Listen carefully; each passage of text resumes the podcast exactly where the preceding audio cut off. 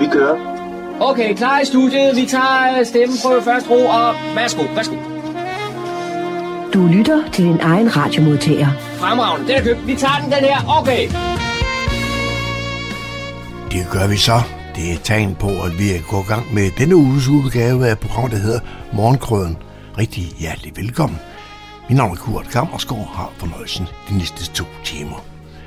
Og som altid, der plejer vi jo lige at kigge på nogle overskrifter, så vi er sikre på, at vi er, hvad skal man sige, at der er måske noget, som du netop sidder og godt kunne tænke dig at høre mere om.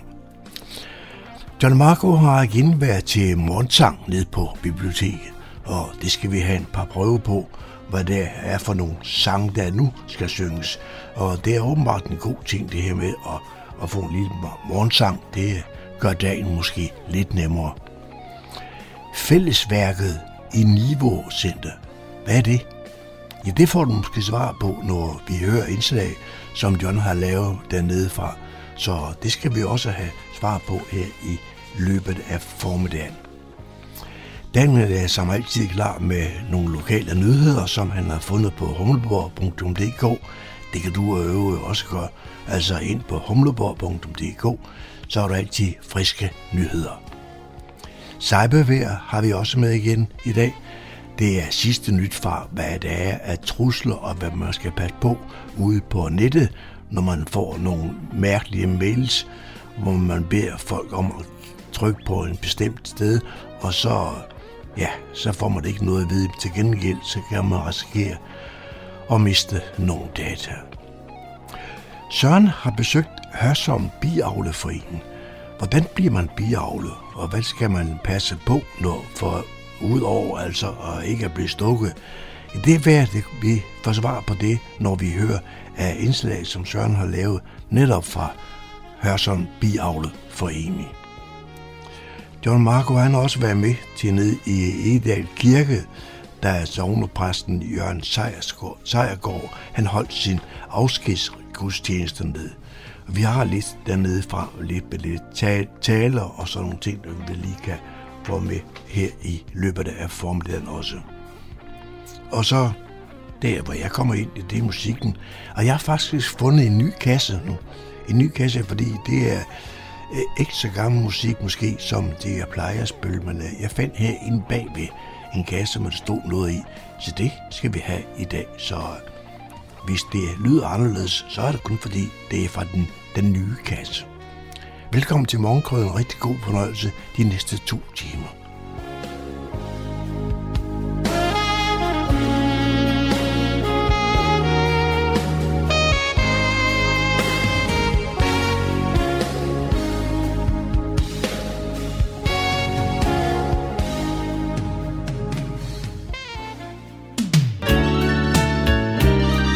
Lytter til Morgenkrydderen. I studiet er det Kurt Kammerskov. Så er der kulturstof her på Radio Humleborg.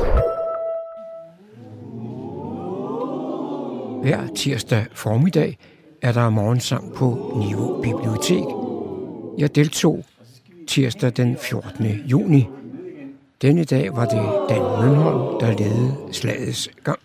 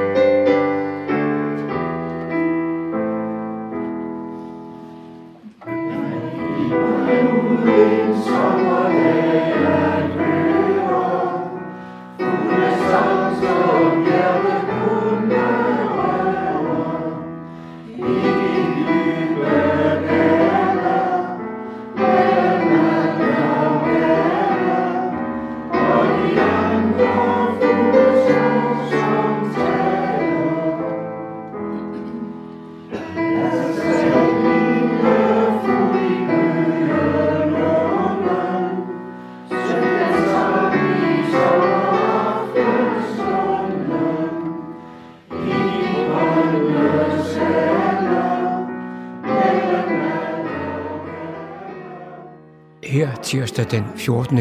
juni var der mødt omkring 30 veloplagte personer op for at være med til morgensangen.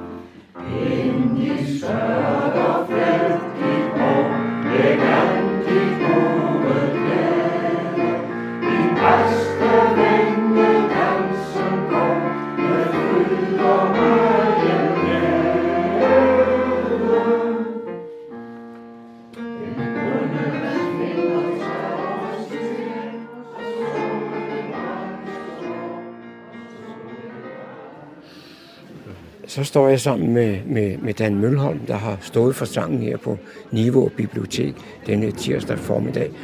Og Dan, du fortalte lidt om dig selv. Blandt andet fortalte du, at du hver uge er inde på Hovedbiblioteket i København og synger med der. Ja, øh, og det har jeg været de sidste syv år, øh, så, altså lige så længe som morgensangen har eksisteret derinde.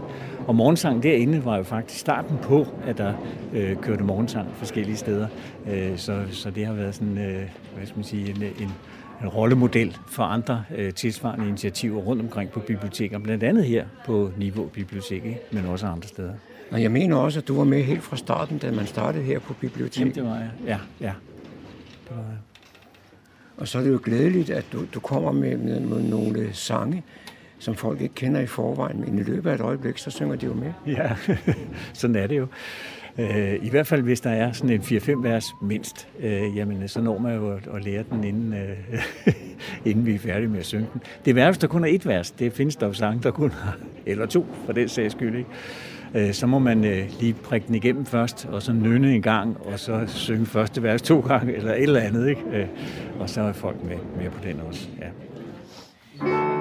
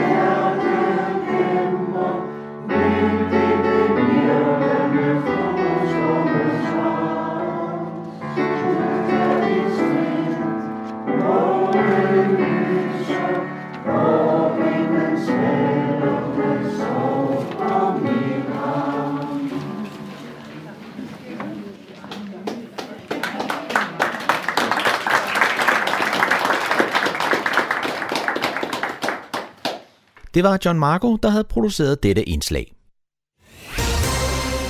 Så er det igen gået hen og blevet tid til lokale nyheder, man kan læse om på humleborg.dk. Bag mikrofonen er det Daniel Jørgensen. Nyt tilsyn rykker Fredensborg hjemmepleje op i den bedste kategori. Stolte medarbejdere i hjemmeplejen har fejret det flotte resultat og har svært ved at få armene ned igen. Styrelsen for Patientsikkerhed har netop gennemført et nyt tilsyn af Fredensborg hjemmepleje, og når man ser resultatet, er det ikke mærkeligt, at medarbejderne er begejstrede. For tilsynet konkluderer, at Fredensborg hjemmepleje rykker fra karakter 3, der er den værste karakter, til karakter 0, der er den bedste. Baggrunden for tilsynet er, at Styrelsen for Patientsikkerhed over en længere periode har udstedt påbud i forhold til hjemmeplejens praksis, primært med medicinhåndtering og journalføring. Situationen var altså alvorlig, og der blev derfor med fuld politisk opbakning iværksat en intensiv indsats hele vejen rundt med tilførsel af flere ressourcer og et klart fokus på opgaven, så alle områder blev afdækket. Af samme grund blev der blandt andet også ansat farmakoner, som er specialister i medicinhåndtering. Den intensive indsats har nu vist sig at virke. I 2022 fejrede Circus Baldoni 20 års fødselsdag med et festfyrværkeri af show, dans, morskab, gys, grin og fabelagtige artister. Deres forestilling er i øjeblikket på turné rundt om i det nordsjællandske, og de kommer til Humlebæk henholdsvis den 29. og 30. juni, og begge dage er der forestilling kl. 17. Der er også et særarrangement den 30. juni kl. 11 hvor der er børnekoncert med Arne Alligator. Circus Baldoni er kendt som cirkuset uden dyr og alligevel ikke. Alle, ikke mindst børnene, kender jo løven Leonardo og hunden Charlie. De er selvfølgelig med. Men nu har de både en elefant, en søløv, en papegøje og en hest med i forestillingen. Glæd jer til at møde en perlerække af super dygtige artister præsenteret af bugtaler og musicalstjerne Peter Nørgaard. Kloven Alfredo er også med igen i år, og har fundet på helt nye løjer. Den smukke cirkusprinsesse hænger højt under kuplen i hendes reb, og den super seje monocyklist Leonard, assisteret af skønne Daniela, er også med. Line jonglerer med bolde, ikke bare i luften, men også i gulvet på instrumenter, hvor hun spiller på tromme og klaver. Stefan udfordrer sig selv med balance på stige, og Shaneka Boys giver den gas med deres nye nummer. Som et ekstra event er der familiekoncert med Arne Alligator torsdag den 30. juni kl. 11 i Humlebæk. Med over 150 millioner streaminger på YouTube er Arne Alligator en af de mest populære børnebands i Norden.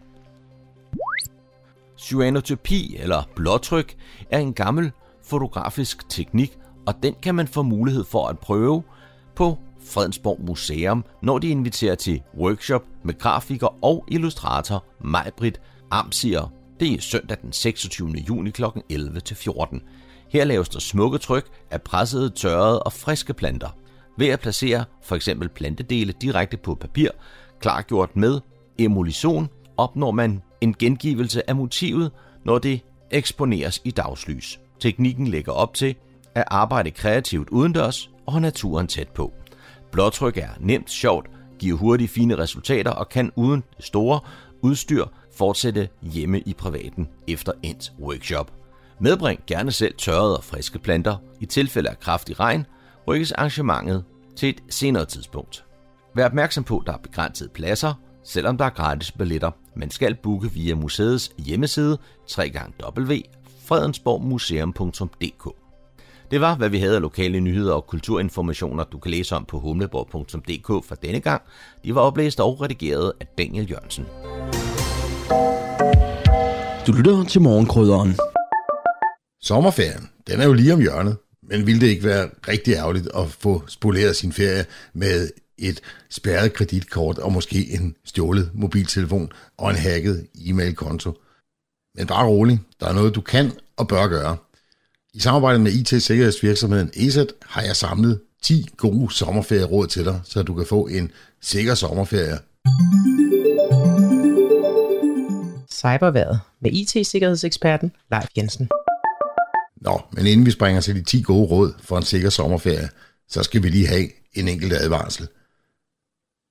Vi har talt om det før her på cyberværet, men der er fortsat danskere, som bliver ringet op af svindlere, som udgiver sig for at være fra banken og siger, at der er et eller andet galt med deres kreditkort eller bankkonto, og at de godt lige kan hjælpe dem, hvis de oplyser deres kreditkort, eller i nogle tilfælde, så sender de faktisk en person ud, som udgiver sig for at være fra banken, og lige kommer og henter dankortet, bare sådan lige for en sikkerheds skyld, og selvfølgelig med pindkoden også.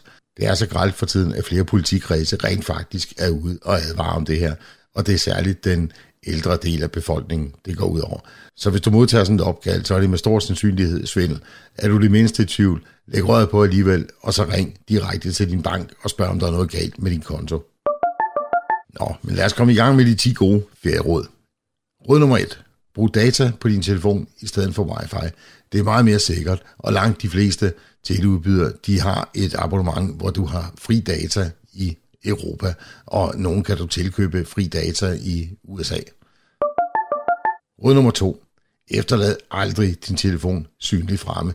Heller ikke på et cafébord, hvor du lige sidder og snakker med en af dine venner. 2-3 sekunder er nok til at få din telefon stjålet.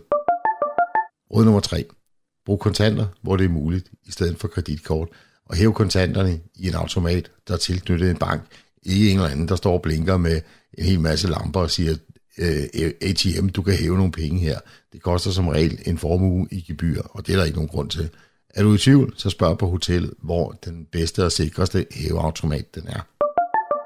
Råd nummer 4. Det er surt at få afbrudt sin ferie, fordi man har fået øh, stjålet sit kreditkort eller været nødt til at spærre det for mistanke om svindel. Så have altid et ekstra kreditkort med, når du rejser. Råd nummer 4. Du kan selvfølgelig godt betale med kreditkort på restauranter, og på hotellet og øh, i større kendte butikker. Men hvis du er på en restaurant, og tjeneren siger, jeg skal lige tage dit kreditkort med ud øh, bagved, så skal jeg nok øh, sørge for at charge det. Det skal du altså sige nej til.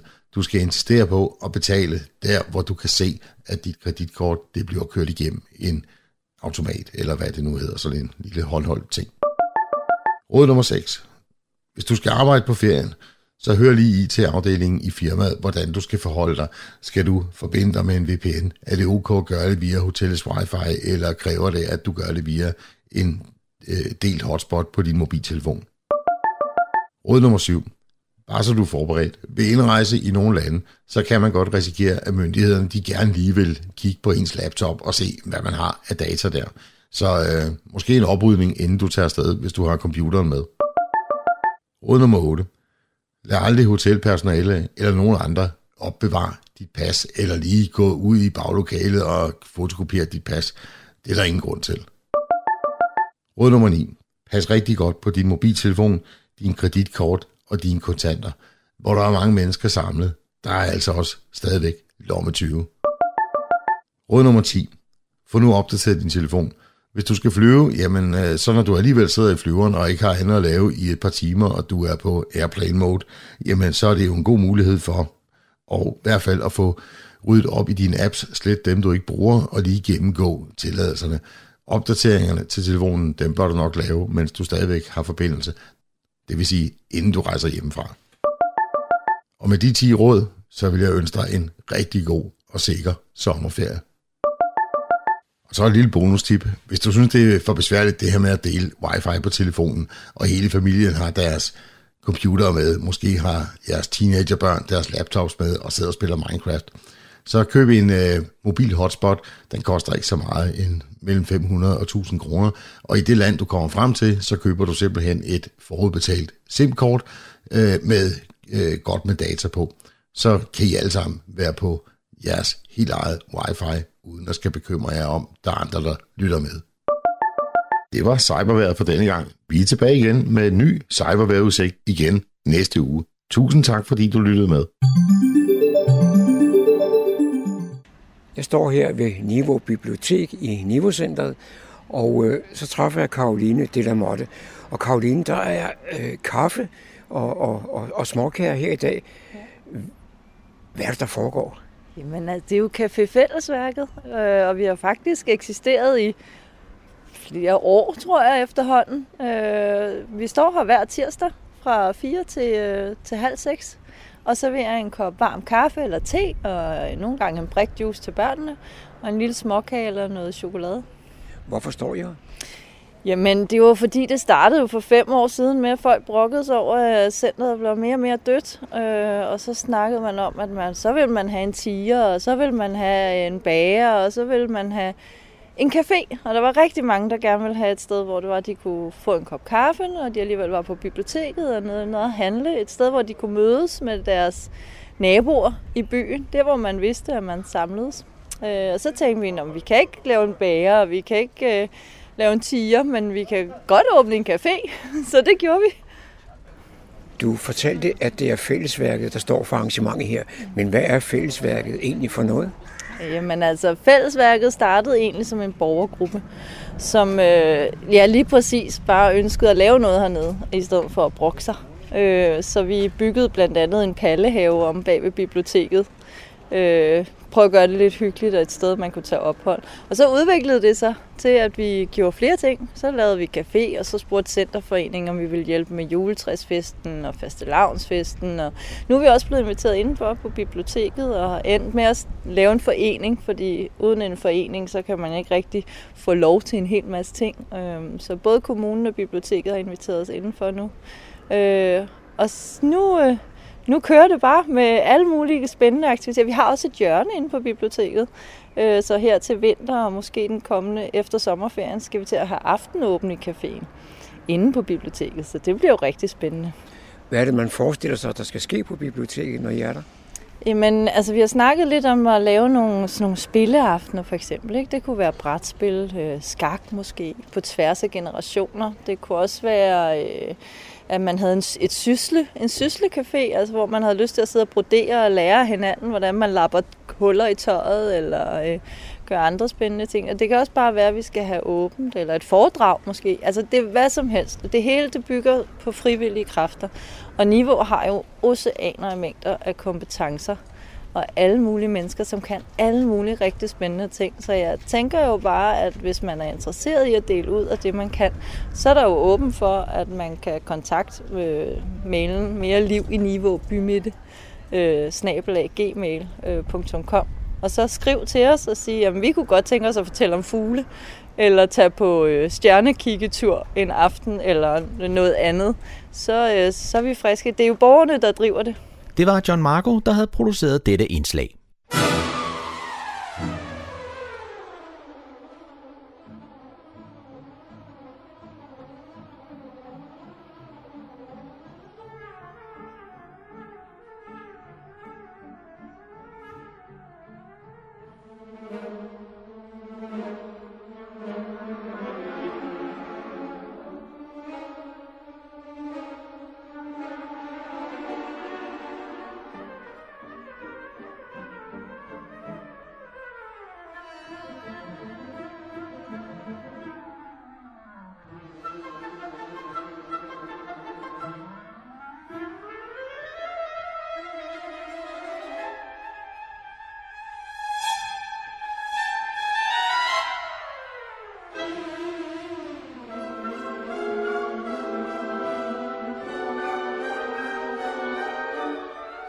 Mit navn er Søren Hylsmann. Jeg står her sammen med Rose Tillik fra Hørsum Bjerglovforening.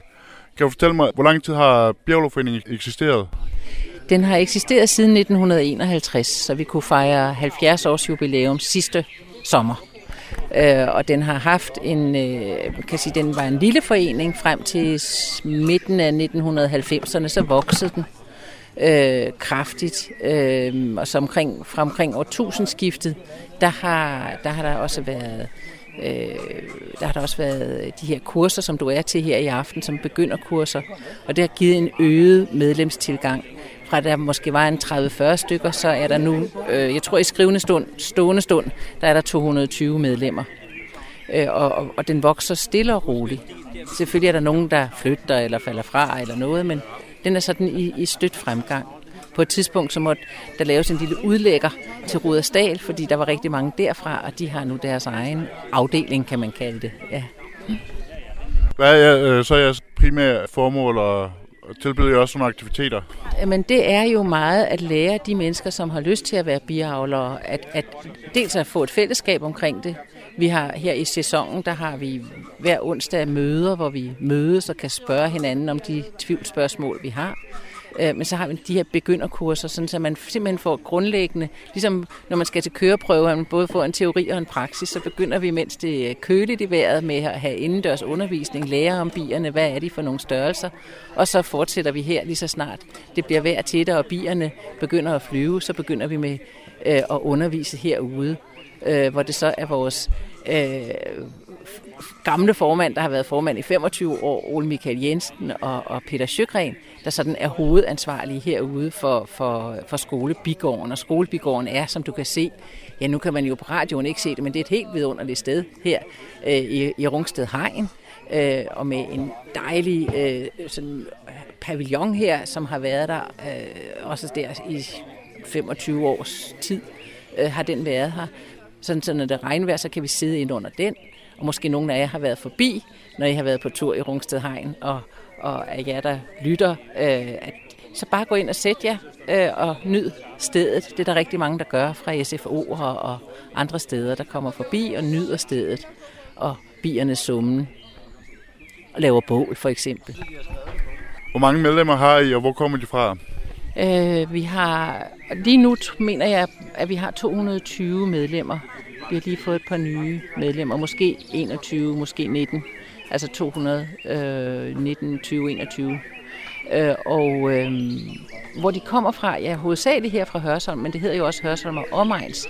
Så der er for eksempel også nogen fra Allerød, og der er stadigvæk også nogen fra Rudersdal og Nærum og sådan noget. Men det, men det er sådan mest her fra Hørsholm Kommune, at, at folk er og kommer fra.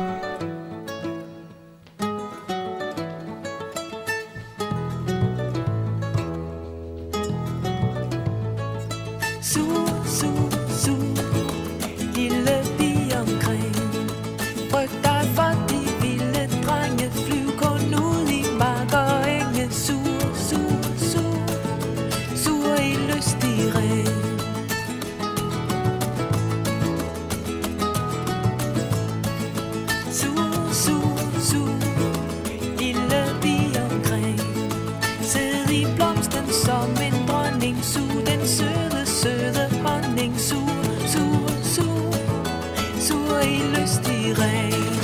står her med Michael, som er underviser på Hørsholm Bjerglerforening. Hvor mange bikasser har I cirka i jeres skolebigård? Altså, vi har 15 familier på forskellige rammemål. Vi har langstråt og 12-10 og, og lavnormal. Og det er nogle, det er nogle øh, rammemål, som folk, altså, som, som folk har på, altså derhjemme i deres haver. Ikke? Altså, og det er, det er bare, Ja, så nogen sværger til det ene rammemål, og nogen sværger til det andet rammemål. Ikke? Altså, det er også noget med vægten at gøre, hvor meget honning, altså hvor meget det vejer, når, der, når, når honning er fyldt. Ikke? De store langstrå, de vejer jo, kan veje 30-40 kilo. Sådan nogle kasser, ikke? når de er fulde af honning. Og så har vi ellers bare øh, 15 familier heroppe, hvor vi underviser. Øh, nye, nye biavlere og folk, der er interesseret i biavl. Øh, hvor de får lov at passe, der, passe hver en familie hvis, hvis nogen har, altså der, der er to systemer derhjemme, der er noget, der hedder opstabling og noget, der hedder øh, trustader. Og der, så kan man komme på det mål, man, øh, man nu gerne vil have, om det er trustader eller opstablingsstader, man, man er interesseret i at have i sin have. Og ved at det her, det er, øh, så laver vi vores, det vi snakker om, at lave vores dronninger selv. Og der, der gør man det, at man laver en familie, hvor man sætter en masse æg til, og gør dem dronningløse så bliver de, går de i panik, fordi de, de skal have en dronning, der kan lægge nogle æg. Og så gør vi det, at vi laver en, øh, man poder en masse æg op i nogle kapsler, man sætter ned til dem. Og så vil de lave dronningsceller på lange rækker derudaf. Og der kan man lave så en dronning, altså kan lave 10, 20, 30 dronninger i sådan en, øh, i sådan en turbo, vi laver, som står der. Og ved det, det de dronninger, vi laver her, det er til vores medlemmer. De kan få en dronning med hjem til deres, hvis de vil starte en familie op, eller de vil skifte deres dronning ud. Hvor mange bier er der i en almindelig bifamilie? Altså en bifamilie, når bierne sidder om vinteren, sidder de i en biklynge, som man kalder det, og der sidder de rundt, i, rundt om yngelejet. Og der sidder dronningen også øh, inde i midten, og så sidder de og sviger med vingerne og holder varmen de der 36-37 grader. Og så ved jeg, at der kan være 10.000 bier, øh, og mindre endnu. Altså, der kan være helt nede på ja, 500 bier, men om, om øh, sommeren, når de er fuld gang med at hente pollen og honning ind og nektar ind, så kan det være helt op til 60.000 og nogle familier 70.000 bier. Det kan godt være det skræmmende for nye biavlere, når de stikker hovedet ned i sådan en, i trusted, hvor der bare er proppet med bier. men øh, man, man, man gør jo det, man avler på bier for at få dem venlige, og altså hvis man har en bifamilie i haven, så skal det gerne være en venlig bifamilie. Så, så er det jo ikke sådan en produktionsfamilie, som man har måske ude på rapsmarkerne. Så, så ved jeg det. Så man, har, så man producerer nogle vælge, eller avler nogle venlige, venlige familier. Ikke? Har I nogle øh, hvad hedder, skadedyr eller sygdomme øh, i bierne, og hvordan bekæmper I dem? Altså, der er flere sygdomme, men den mest almindelige, det er ved rurmiden, som, øh, som stammer fra Asien, øh, hvor, hvor den øh, knæver hul i, i, i biens... Øh, den har jo ikke knogler, men den skal bien er indhyldet i, og så, så bien får infektion, og det behandler vi med noget, der hedder myresyre og oxalsyre om, om vinteren eller om efteråret. Og så i dag så er der også kommet noget, der hedder green stick, man, nogle, øh, nogle øh, syrebehandlede stik, som man kan sætte ned ved ynglelejerne, så gør, at miderne falder af bierne. Og sådan, så man kan, ligge, så man kan sætte sådan et øh, stykke hvidt papir i bunden, så kan du se, hvor mange midler, der falder af, hvor hårdt øh, din familie er ramt, om man skal give den mere oxalsyre, eller om man skal give den mindre oxalsyre. Men øh, det er man nødt til at gøre, fordi hvis du ikke gør det, så vil stort set alle bier forsvinde i Danmark, fordi øh, de kan ikke bekæmpe den selv. Så det skal man, det skal man gøre. Så, så hvis en bifamilie sværmer og flyver ud og finder et hul træ at være i, så vil det ikke overleve ret lang tid, fordi det, de, vil, de vil blive, altså ved vil ekspandere så meget ind i familien, så de vil simpelthen øh, slå dem ihjel. Hvor meget honning plejer en øh, bifamilie at producere om året, sådan cirka? Det er jo, det er jo meget forskelligt, hvor, hvor, hvor for eksempel hvor bifamilien står, om den står i en villahave, eller den står ude på en rapsmark. Men en, øh, en almindelig bifamilie på et rigtig godt år, den kan producere fra 30 kilo til 50-60 kilo honning øh, hver år. Så det, det ligger, jeg vil skyde på, at det ligger der og svinger imellem. Hvad fik dig til at interessere dig for biavl? Jeg var, havde, havde faktisk et, øh, en lille nyttehave, hvor jeg gik sammen med øh, Ole Michael fra vores forening, som, har, som er formand for Biavlerforeningen. Og jeg er altid interesseret mig for naturen. Og, øhm, og spøjs nok, så er det interesserer bierne mig mere, end honningen gør. Jeg synes, honningen af biprodukter er fornøjelsen af at være sammen med bierne og, og være en del af naturen og se, hvordan de, de ekspanderer om, om, øh, om sommeren. Og ja, bare deres biologi synes jeg er spændende. Så, så for mig er det helt klart bierne frem for honningen.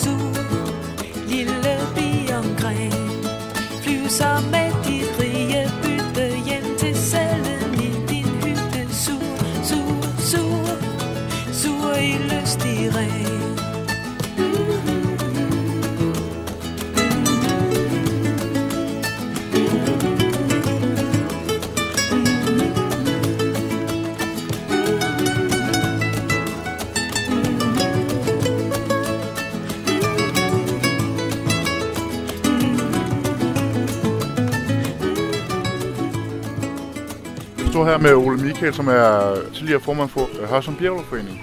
Og har I noget samarbejde med øh, andre øh, bjerglerforeninger i Nordsjælland? Det har vi. Lidt forskellige slags samarbejder. Vi har både noget socialt samarbejde, og så har vi noget praktisk samarbejde. Det sociale samarbejde består i, at vi holder fest sammen, og vi tager på udflugt sammen. Det praktiske samarbejde består i, at vi har en fælles voksklub.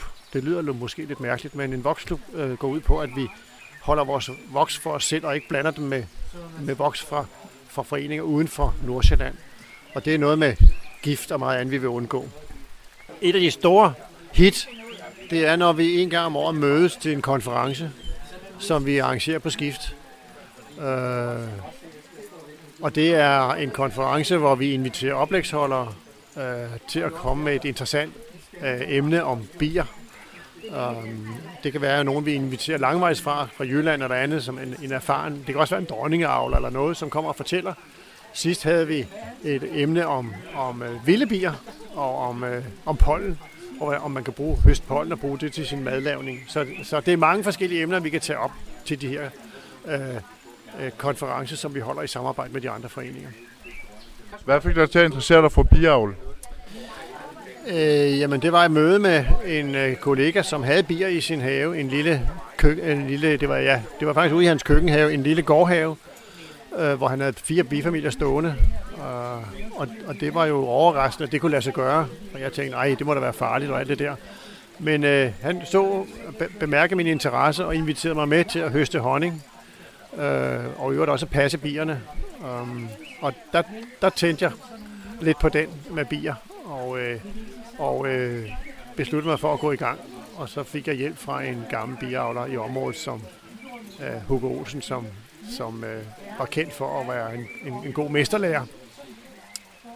Så dengang gik man ikke på kursus, der, der gik man hos, fulgte man ind af de gamle øh, mestre på området, og så lærte man det på den måde. Hvor mange biracer har I øh, herude? Vi har i princippet kun en, og det er Bokfast. Men Bokfast-bien er en blandingsbi, som munken, broder Adam, på Bokfast i England udviklede for 50-100 år siden. Øh, ja, et helt livsarbejde gjorde, at han fik udviklet en rimelig fredelig og meget arbejdsom bi, som kunne samle masser af honning. Øh, og den er rigtig god at have i en skolebigård, fordi den er fredelig og øh, er nem at omgås. Øh, men der er som sagt flere bier. og flere af vores kollegaer her i Nordsjælland har også den Ligustica-bien. Det er en nord, det er, undskyld, det er en italienerbi. Øh, og så skal jeg lige sige, at den oprindelige bi her i, i Nordsjælland, eller i Norden, det er den nordiske bi, øh, som også er meget kendt for øh, sine gode egenskaber, men den vil gerne sværme meget, så derfor er det ikke en, vi bruger i, i den daglige biavl. Jeg snakker med Peter Søgren, øh, medlem af Hørsum Biavlerforening. Hvad kræver det for at være økologisk biavler? Ja, først og fremmest skal man jo stå i et område, hvor der ikke bliver sprøjtet, øh, altså hvor bønderne ikke sprøjter markerne. Og det er meget vanskeligt i, i Danmark, fordi der bliver stort set sprøjtet over det hele. Og så skal man jo godkendes af Landbrugsstyrelsen. Hvert år skal de steder, hvor man har sat sine stader, de skal godkendes Øh, af Landbrugsstyrelsen. Og, og de holder tjek, altså de kommer ud og tjekker, om i stader står det rigtige sted og det hele. Og øh, de laver sådan nogle mark, eller de laver sådan nogle planer over de områder, der er økologiske. Der kan være økologi ud fra øh, de markplaner, som øh, bønderne sender ind, hvad de har tænkt sig at så på markerne. Og hvis de så raps for eksempel, og det er jo stort set altid sprøjtet, så, så der, øh, der vil der ikke være øh, muligheder for, for, for øh, økologisk biavl. Og det er også derfor, jeg er den eneste her på Sjælland, der er økologisk biavler. Der er andre, der har prøvet, men der er ikke nogen områder stort set. Og det er fordi, jeg bor i Gribskov, og jeg kan gøre det. Men det kræver så også, at, øh, at man kører det hele økologisk. Når jeg indfodrer om, om til vinteren, så skal jeg bruge økologisk sukker. Og der er også nogle krav til stederne. Øh, 50 procent af det skal være, øh, skal være øh, øh naturmateriale. Øh, det område, som bierne øh, trækker på, det er 28 kvadratkilometer. Og det vil sige, det er et ret stort område, og det er derfor, at, at det skal være, simpelthen være økologisk alt det. Og det er derfor, der ikke er så mange, der kan blive økologisk biavler. Fordi det er et kæmpe område, sådan en bifamilie dækker.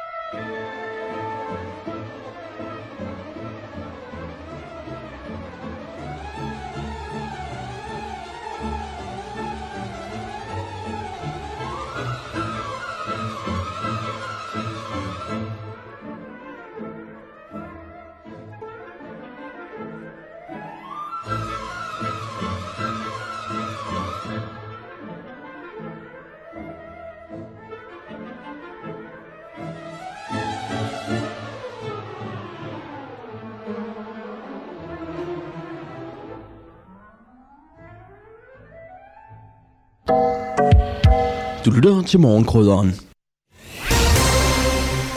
Så er det igen gået hen og blevet tid til de lokale nyheder og kulturinformationer, man kan læse om på humleborg.dk.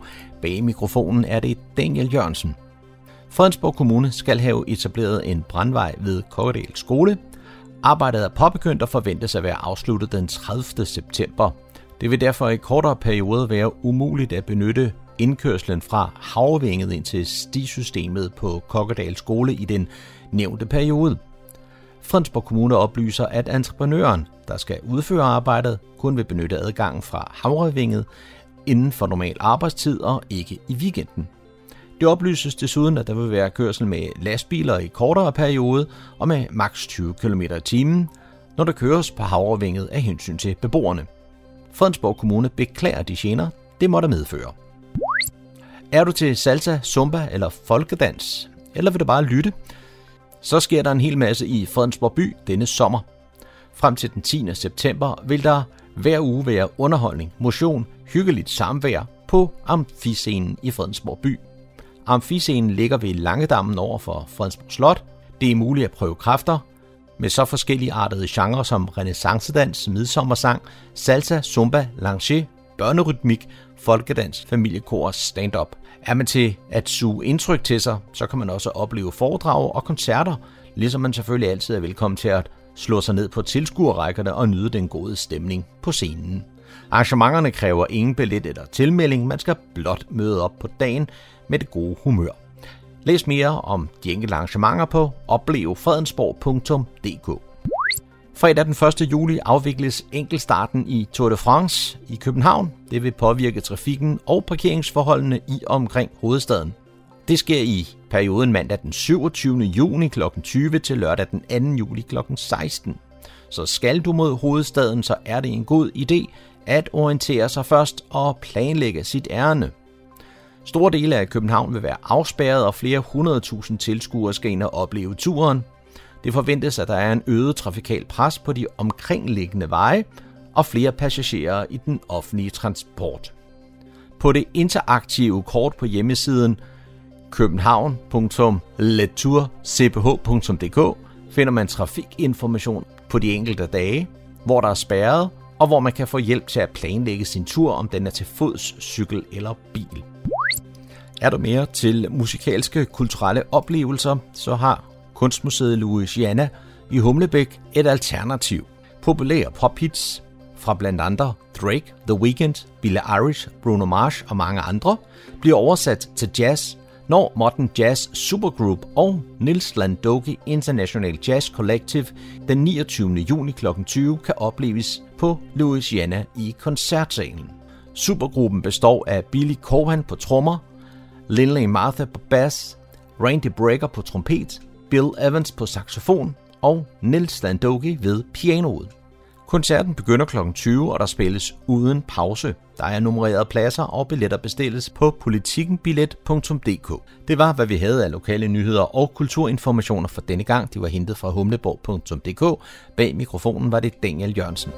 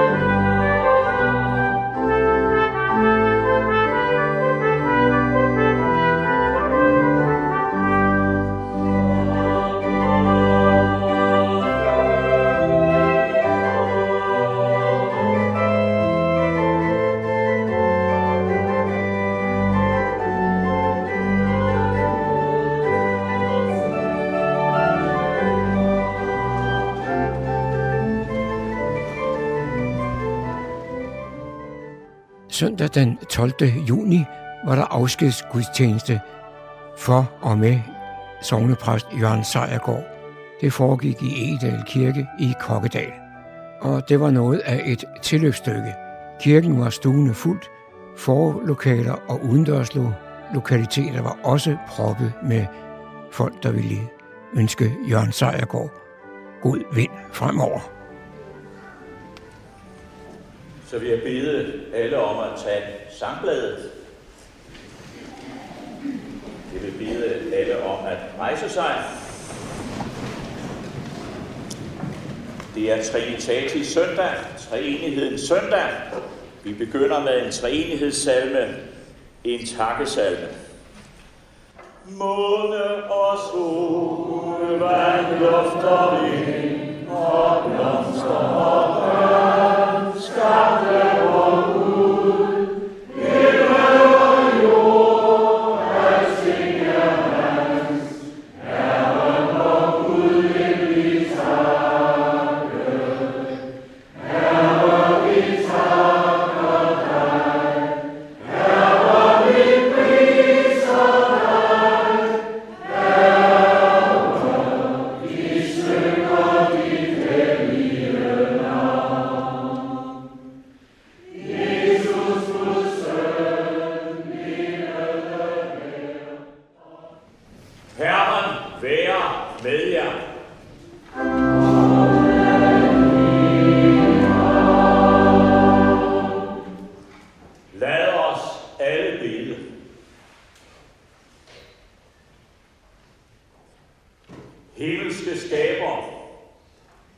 Har al indsigt og visdom, tak, fordi du, før verdens grundvold blev lagt, har udvalgt os til at være dine børn i Jesus Kristus.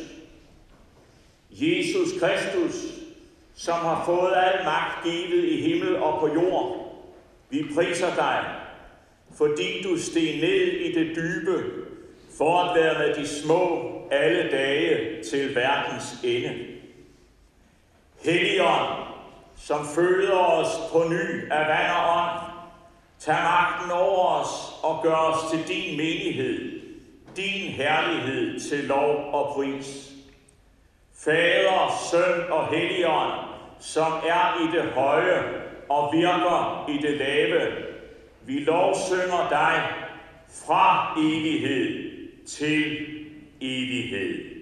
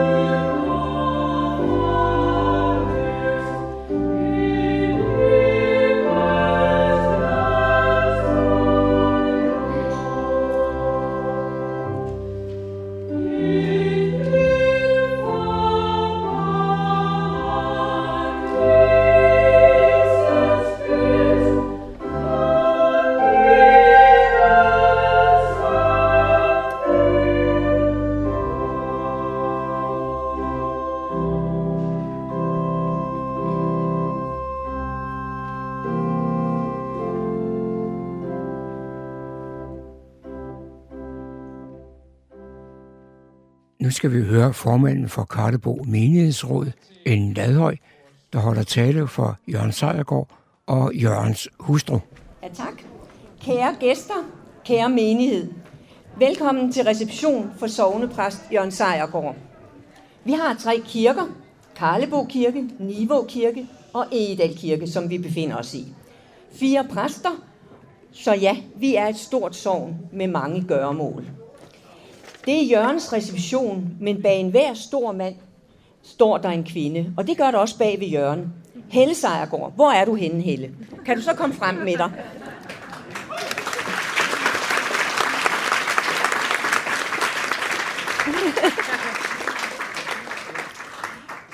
Kære Helle, du har også været i sovnen som præstekone med alt, hvad det indebærer i 37 år. Jeg sagde 37 år.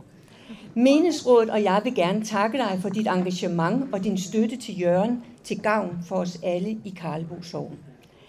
Helle, jeg kunne nævne mange ting, men jeg tager den korte vision, fordi folk er sultne. Vi har arbejdet sammen som frivillige ved spaghettigudstjenesterne, som nu hedder familiegudstjenesterne, i mange år. Vi har mødt hinanden til det årlige byggesyn hos jer i Bygvænget, og det har altid været en fornøjelse. Det har jeg tit tænkt på, når jeg har læst om frygtelige syn i andre sovne. Du er ligefrem og sjov med mange ting. Jeg burde måske ikke sige det, men jeg siger det alligevel. Jeg glemmer ikke, da du synes, det tog for lang tid, at en maler skulle komme og male noget. Og så malede du det lige selv, og stolt viste du det så frem næste gang, vi kom. Det var rigtig sjovt. Men Helle, tusind, tusind tak, fordi du har støttet op om Jørgen, og fordi alt det, du har gjort for Karlbo Sogn. Og så skal jeg lige gå i mængden gennem menneskemængden. Ud efter blomsterne. Ja. Tusind tak, Helle, fra hele meningsrådet.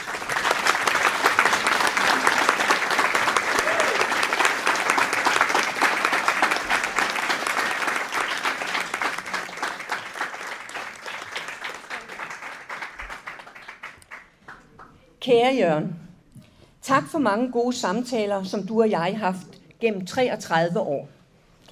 Du var her fire år før jeg blev valgt til menighedsrådet. Tænk, du og jeg har været med til at bygge en kirke sammen, nemlig Egedal Kirke, som vi står i i dag. Det var lærerigt og krævende arbejde med mange møder. Ved valget fik en gruppe flertal i menighedsrådet, som var imod byggeriet af Egedal Kirke og prøvede på at få det stoppet. Ved den afgørende afstemning stod det 10-9 med præsternes stemmer, og loven blev så siden lavet om.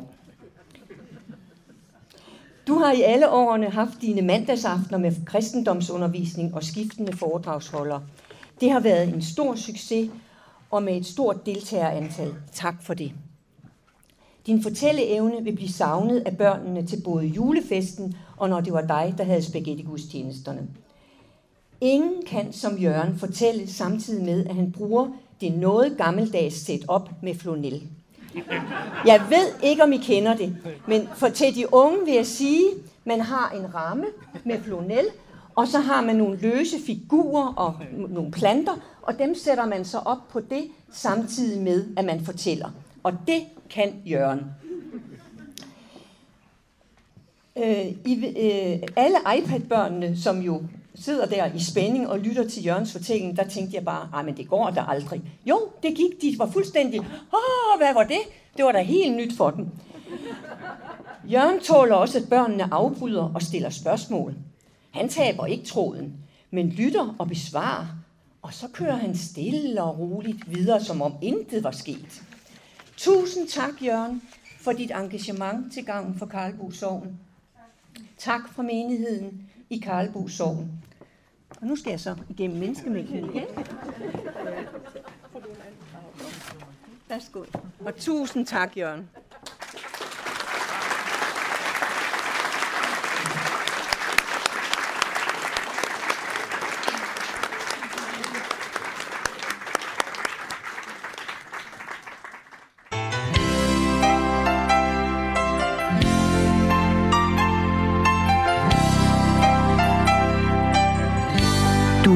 Til din egen radiomodtager.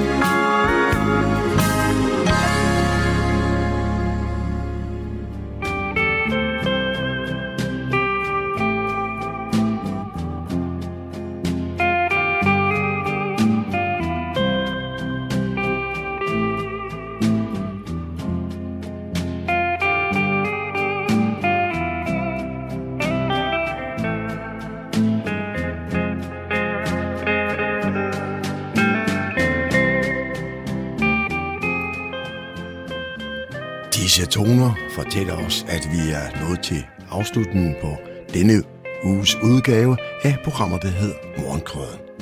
Her fra redaktionen, som består af undertegnet, jeg hedder Kurt Kammersgaard, ja, der siger jeg tak for nu, og på genhør en anden god gang.